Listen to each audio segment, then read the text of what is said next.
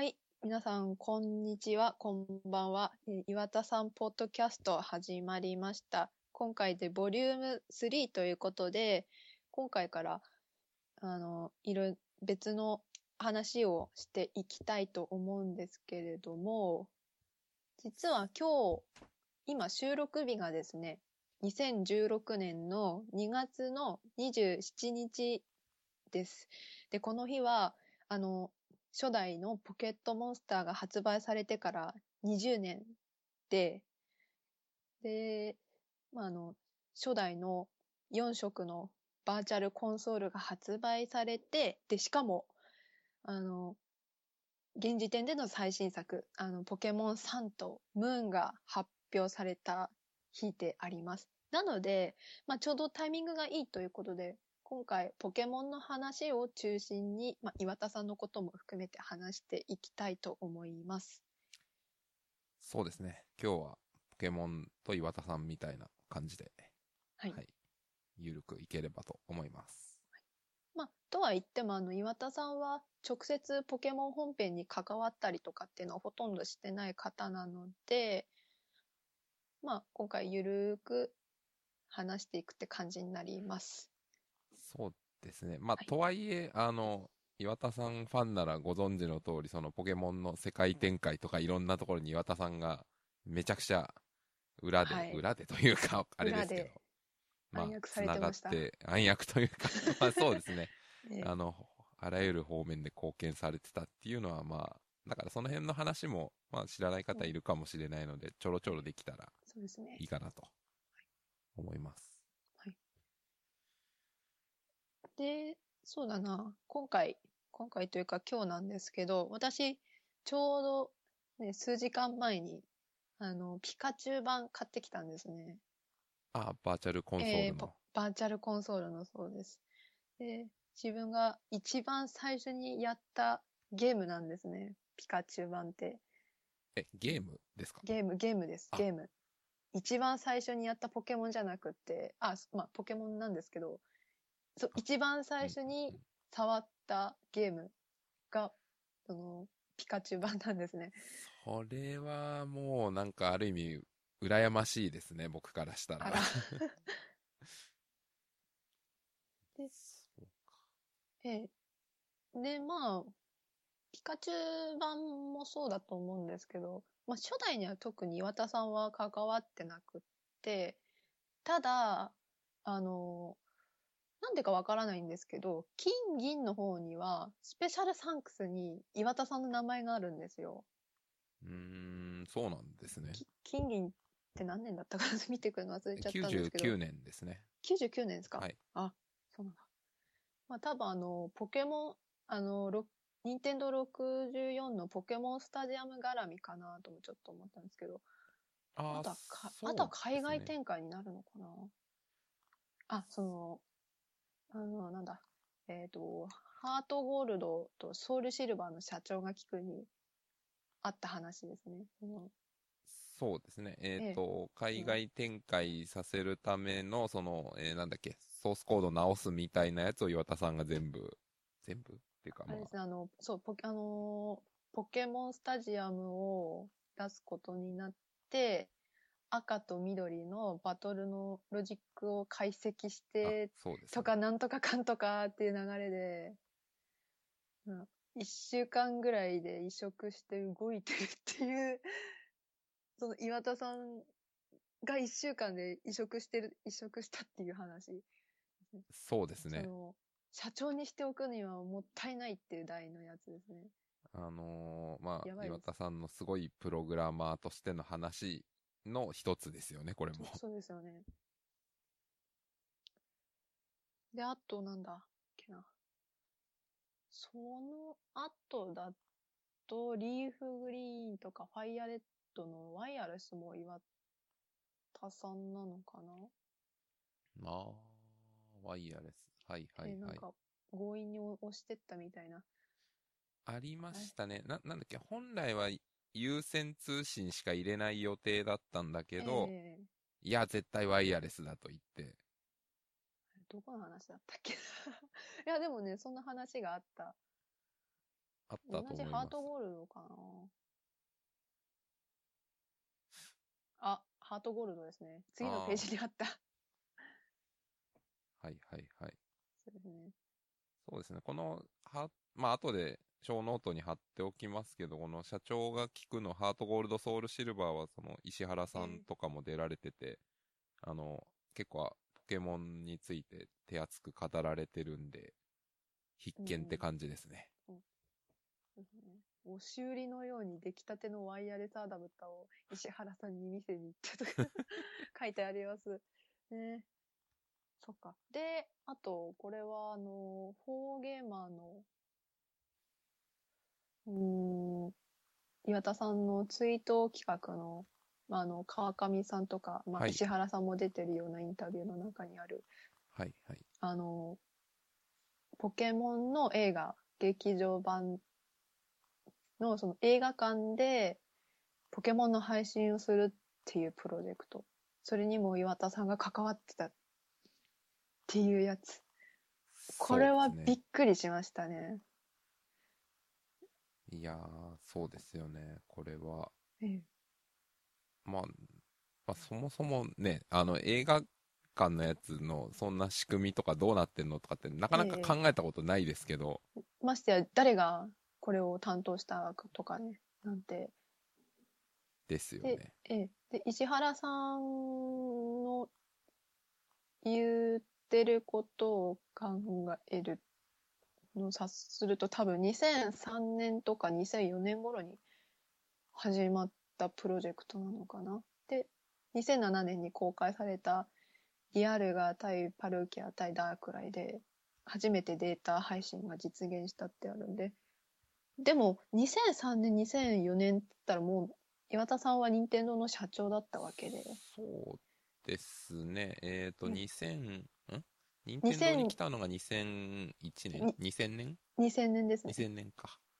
で、2002年の。2年に社長になってますもんね。そうです。だから社長になってから、こういうプログ、プロジェクトをしたっていうのが、もう本当にびっくりでしたね。うん。あと時系列ちょっとぶ昔になっちゃうんですけど、あのー、なんだっけな。ポケモンミニだったっけな？あの、すごいちっちゃい、ありましたなんかえね。あれと、あと株式会社ポケモンを立ち上げるっていうやつ。はいはいはい。これも岩田さんの仕事、お仕事だったって。一番最初の仕事が株ポケの創立だったんだっけな？そうですね。2000年なので、ええ。もう移って前後というか、その頃に、ええ。あれ？この話が書いてあるのもフォーゲーマーズのあいやそれは違いますね。これはどこでしたっけ？これはハートゴールもド？あれどこいや、これもハートゴールドソウルシルバーかもしれないですね。あの、なんか、関係者を全部交通整理してっていう、ええ。あれ？それは、ん。あ、あ、それ、あの、交通整理のやつは、映画劇場版フォーゲーのマーの方で配すね。信の方か。ええそうですね。ポケットピカチュウか、ポ、ポケモンミニじゃなくああ、ポて。ケットピカチュウって、あの、なんかピカチュウを模したような、あの、液晶のちっちゃいやつですよね。あの、そのい、そうですね、あの、黄色のゲームボーイみたいな形のやつ。あれ？かな万歩計機能があるやつでしたっけ？あ、みたいですね。ちょっと私それ持ってないんでわかんないんですけど。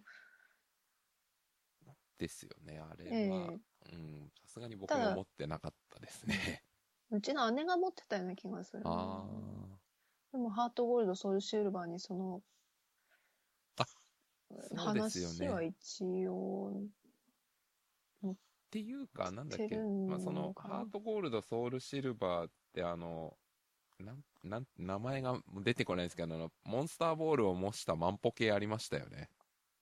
あの、あー DS にくっついてたありましたね。ちょっと私それ持ってないんでし、そう、ハートゴールドの方持ってないんで、あー。で、なんかだから、そういう意味で言うと、ポケットピカチュウからその万歩計的な流れははい。あるのかなと。万歩計の流れは生活リズム系の流れ。ああ、あ、ごめんなさい。そっちですね。DS 生活リズム系はい。ありましたね。はい。そうだ。でもそのリズム系も、確かリズム系の方も石原さん、あ、出てないか。そういうのも全然違う。かな誰だこのあたりは全く調べてなかった。いや、まあちょっと、我々も予習してなかったので、まあまあ、またそれは、ちょっと、後で、ねまあ、置いといてみたはいい、置いな感じで。といてと。で、そうですね。岩田さんとポケモンっていうところで言うと、でも、あとは、あと、あの、岩田さんとは関係ないんですけど、はいあ。の、社長が聞くで、まあ、岩田さんが、あの、ブラックとホワイトのインタビューをしたっていうのはもちろんあるんですけど、それとは別に、はい。女子大生が聞くっていうのもやったんですよね。おただ、これは今、あの、ページも消えてるんで、写しがないと、み今はもう読めないんですけど、あの時はびっくりしましたね。その、突然女子大生が聞くって表示されて、自分たちは、その、岩田さんと女子大生が結びつかなくって、岩田さんは一体何を言ってるんだって、その時びっくりしましたね。で、で、開いたら、突然、皆さんこんにちは、任天堂の岩田ですって出てくるのが岩田さんが女子大生なのかって、その時思って。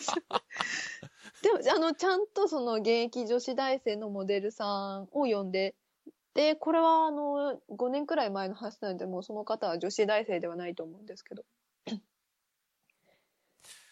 それは、任天堂公式ホームページのコンテンツとして載っていたんですか？載ってたんですね。確か、タッチ DS っていうページが昔あって、ありましたね。タッチ多分 JS、D、んタッチ DS.jp みたいな。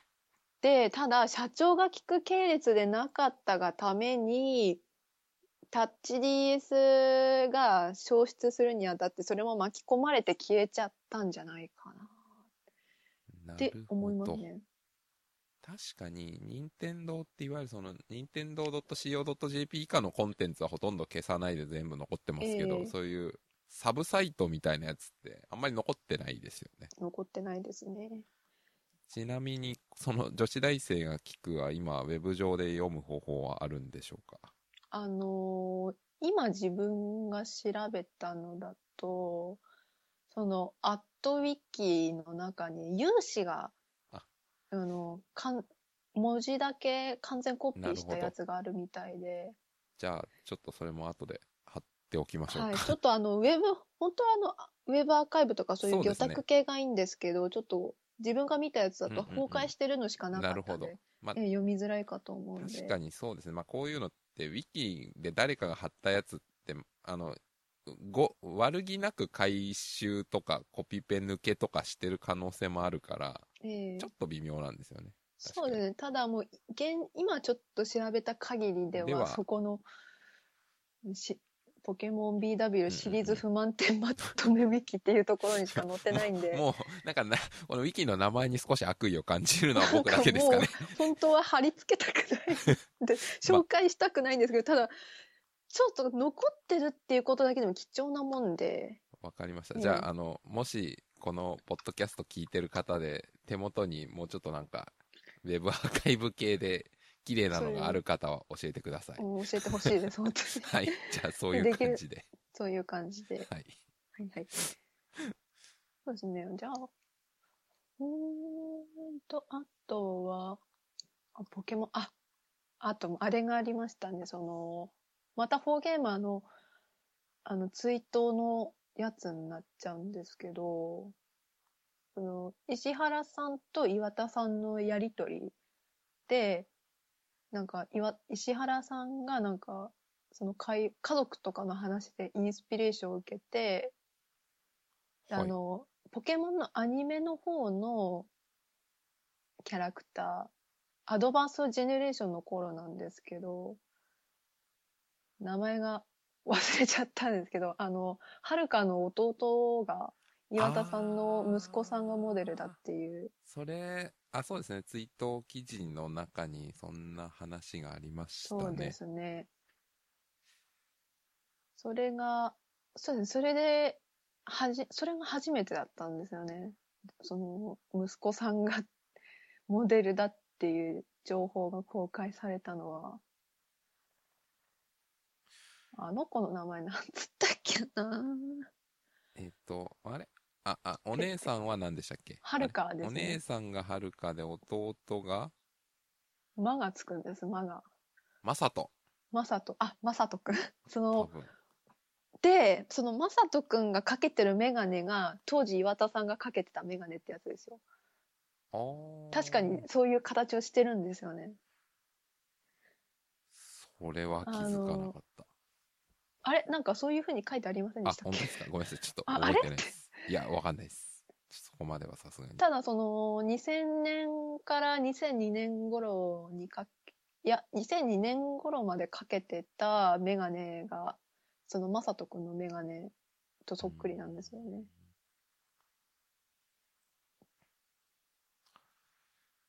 ちょっとそ話それますけど、岩田さんのサトルっていうキャラってポケモンにいましたっけ？ああ、いないですね。なんかいないですよね。あの、主人自分、はい。あ、ごめんなさい。主人公のサトシってあの、ゲームフリークの田尻サトシさんじゃないですか。はい。で、ライバルのシゲルって宮本茂さんじゃないですか。はい。サトルいるのかなっていう。自分が覚えてる限りだと、ダイヤモンドパールの浜辺にサトルっていう名前のビーチボーイが出てきたっていうことだけしかよく覚えてまますね、それ。いや、それびっくりしたんですよ。あ、あ、ごめんなさい。多分これ違いますね。あれ？違う？あ、ごめんなさい。多分、多分違いと。あ、すいません。さっきの忘れてください。多分違う。あ、違う名前でした。多分違う名前です。ああの、なんかライバルの名前とそいつが一緒で、なんかよくわからないけど、すごい強烈に覚えてるっていうだけなんで、多分違います。覚えてしまう。サトルは多分いないと思います。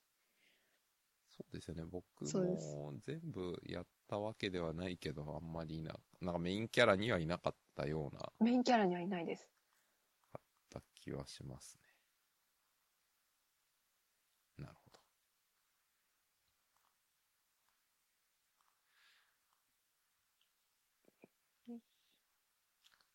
マサト君の話見つからない。じゃあまあ、ももし見つかったら後で、ま あショーノートに貼っておきましょうか。あ、いや、多分、乗ってることは乗ってるんですけど、見つから、それは見つからない見つからないってだけですね。はい。はい。了解です。あとなんかあります？あ、自分はもうないかな。ダラダラ、ダラダラっと喋っただけだから。じゃあ、ポケモン、ポケモン GO の話しますか？あ、そうですね。あのーポケモン GO、まあ、これもあの、岩田さんのツイートの頃の記事で、まあ、その、えっ、と、任天堂とあの、Google からスピンアウトしたナイアンテックラボが共同で発表した、あの、ポケモン GO っていうスマートフォンで展開するアプリは、岩田さんが実現したいとずっと思ってたっていう記事が出たっていう話ですよね。はい。そうですね。まあそういう発表会の内容がそうだったっあ、そうですね。ていう感じですあ、確ね。かに。そうでしたね。はい。なんかすごく夢があるじゃないですか、ポケモン GO。まあ、あの、そのイングレスのシステム自体が、まあ、あの、旗から見ててすごいなと思ってたんですけど、その、ポケモンを実際に自分が動いて、その場に行って捕まえられるっていうシステム。うん。で、やっぱり確かに岩田さんが実現したがってたのもうなずけるなってもちょっと思うんですけど。えーそういう、意味ではちょっと残念ですね。そうですね。まあ、やっぱりその、イングレス自体がゲームという形をとっているんだけど、プレイヤーを外に連れ出してお前ら歩けよっていうはいはいはいはい。ゲームで、やっぱそれってなんかその、えっ、と、まあその、さっきの万歩計の話とか、まあ WeFit とかにも全部つながるんですけど、その、任天堂がこの10年ぐらいずっとやってたようなゲームなんだけど、体動かしたりするのを楽しくさせようみたいな、はいところにやっぱり通じてるものがあるのかなと僕は。そうですね。あとは、あの、枯れた技術の水平思考じゃないですけど、今ある技術をっていうやつですね。はいはい。あの、横井軍平さんの。そうですね。今ある技術と、をなんかまあ、別のアイデアと組み合わせてなんちゃらかんちゃらっていうやつですね。すごく相性がいいですよね、ポケモンと。そのイングレスのシステム自体が。そうですよね。いや、まさに、なんかもう、それを実現するためにイングレスがあったんじゃないかみたいなこと言うと、イングレス開発した人に怒られるかもしれないですけど。うん まあでも、イングレスのそのナイアンテックラボの人たちもめちゃくちゃやる気ですよね。なんか見てる感じだと。ええなんかまたあのフジテレビとかから資金を調達したとかなんとかってあって。そうなんですか？あ、なんかそういうリリースがつい最近、え2日、昨日とか2日ぐらい前にありましたね。あの、ん追加で資金調達したっていう。調達したのって、えそのナイアンテックラボがですね。はい。あれ？そうじゃないですか？あ、ごめんなさい、ええ僕が全然ニュース見てなかった。いや、でも自分も斜め読みしただけなんで、どうとも。だから多分、規模がすごく大きくなってる。今まで以上に。っていうことなのかなそうなんですね。まあ、それも、まあ、いつ頃かっていうのはまだわからないですけど、今年中あにリリース予定じゃないですか。ポケモン GO は。ねあ、ごめんなさい。今、記事読みました。イングレスを運営するナイアンテックは、2月26日、本当だ、昨日ですねうん。シリーズ A として500万ドル。あ、500万ドル。はあ。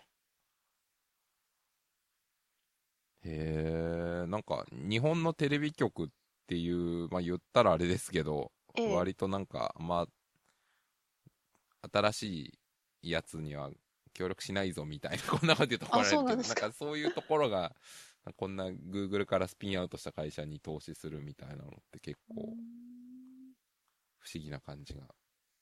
そうですよね。あの、テレビ東京とかならなんかまだわかるんですけど。そうそう、僕も今思いました。あれ、ポケモンのアニメやってたしな、みたいな。そうそうそうそうです。富士か。なんでだろうなと思って。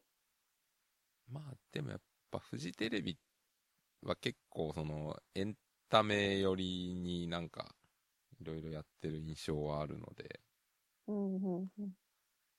まあ、あとはあれですかね、なんか、日本だとあの、日本テレビが Hulu かなんかに出資して、あれ、日ええ本の Hulu でしたっけ、ネットフリックスでしたっけ？あれ、忘れちゃった。まあわかか、あ、すいません。ちょっとそのあたりわからないんですけど、ただ、あのー絶対には笑っ、絶対に笑ってはいけないシリーズ。はいはい、はい。あれが Hulu で見られるっていうのはあったんですよね。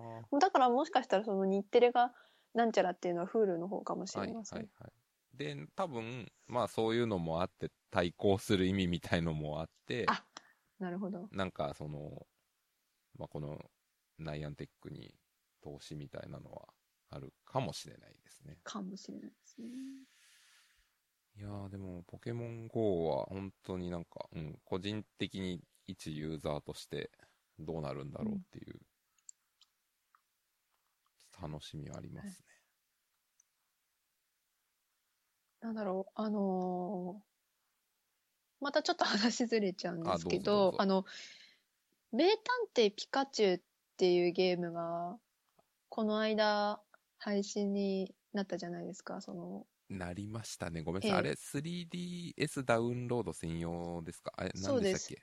そうあの 3DS 専用ダウンロードソフト、で 3DS なんだけども常に 2D 表示のやつですね。その、ただ、グラフィックがすごいいいらしいんですね。まだ私触れてないんですけど、その、ピカチュウがはい。人間の顔のように動く。多分あれ、モーションキャプチャーでも何でもしてると思うんですけど、でその、その名探偵ピカチュウがはい。2年、2、3年くらい前に、はい。あの、テレビではい。開発中の画面がみお披露目されたことがあったんですね。番組名忘れちゃったんですあいや、いいそうです。あの、プロフェッショナルのなんちゃら、流儀とかなんちゃらっていうゲーム、あ、え、あのあ、番組 NHK ので。やつですか？あ、じゃあそうかもしれません。あの、石原さん一回プロフェッショナル仕事の流儀に、あ、はいはいはいはい。その回ですか、あ、じゃあその回ですね。ああ、そうですね。2年前ぐらいだと思います。僕、それ、はいテレビで見た覚えがあります。あ、いいなぁ自分忘れてて見れなかった。あ、いや、多分 YouTube とか掘れば 出てくると思いますけど。まあ、そう、それはともかく。その、で、岩田さんがオープニングに出たんですよ。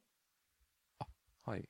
ええ。で、石原さんに対して、あ、やられたっていうことを私が言い続けてる人っていうふうに言ったんですよ。岩田さんが石原さんに対して。石原さんを表してそう言ったということそうですねですね。で、岩田さんが言うように確かにポケモン GO ってなり、まあ、サンとムーンの発表の仕方なり、そのバーチャルコン、初代のバーチャルコンソールからのポケモンが最新作に引き継げるとかなんとかっていうのあなり、なんなりかんなり、まあ、まあ、ゲーフリも、ゲーフリとかクリーチャーズもそうなんですけど、その、ポケモンのトップの石原さんが次々に出していく、この、あの、アイデアっていうんですか。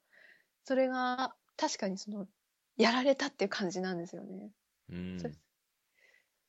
私はもうあんまり石原さんのことはよく知らないので、よ石原さんがどういうふうに関わってるのかっていうのがいまいちよくわからないんですけど、多分、でも、岩田さんがそう言ってるんだから多分石原さんの強い、強、石原さんの強さは、あ、石原さんが強く関わってるんだろうなっていうのは、ちょっと思ってますね。やっぱりなんかその、僕も全然お会いしたこととかないしわかんないですけど、まあその、ええやられてることを見ると、やっぱその、ポケモンっていうものの価値をどれだけうまくいろんな会社とかサービスと組み合わせて高めていくかみたいなのを本当に考えて、うん。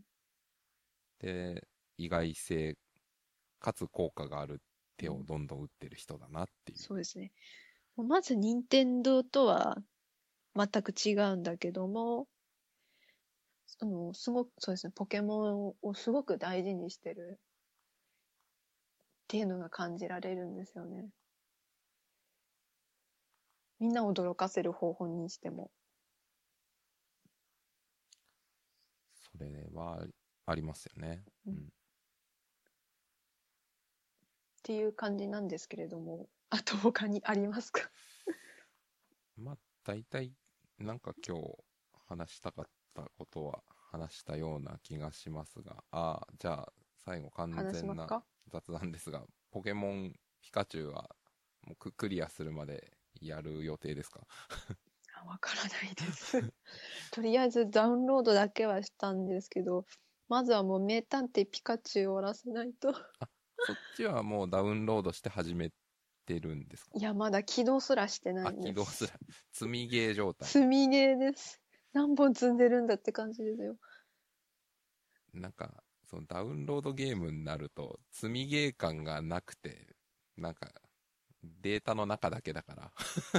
ただ、その、私の場合はやることリストっていうのが頭にあって、はい。そこにいつまでもいいるのであ、どうにかして片付けないと。他のタスクも含めて、こう、あの、トゥードゥーリストが多くなりすぎるから早く消したいみたいな。消したいですね、とりあえず。ちょっとね、ちょっと、えー個人的にも来週あたりにやんなきゃいけないこともたくさんあるし。うん。じゃあ、名探偵ピカチュウを、ぜひ、ぜひ進めですて。ください。はい。じゃあ、また、あの、感想とか、めぐめさんがツイッターで書いていただけるのを僕は 楽しみにしてます。うんあ、はい。ありがとうございます。で、結構グダグダだったと思うんですけど、今まあ、回はこんぐらいでいいのかな、はいこんな感じでで、いいと思います。で、ぼちぼちって出してたんですけど、その、やっぱり社長が聞くからの、あの、引用といいますか、話がすごい出てきちゃうんですよね。はい。だから社長が聞くって、もう今から考えても、いや、とんでもないコンテンツだったんだなって思います。よければ、次から社長が聞くを、って思います。あ、はい。はい。そう、そういう方向性でいいと思います。まあ、その次回どうなるかわかりませんけど。はい。はい。じゃあ、そんな感じです。はい。じゃあ、そうですね。じゃあ、今回はこれ、この辺でということで。はい。はい、ありがとうございました。ありがとうございました。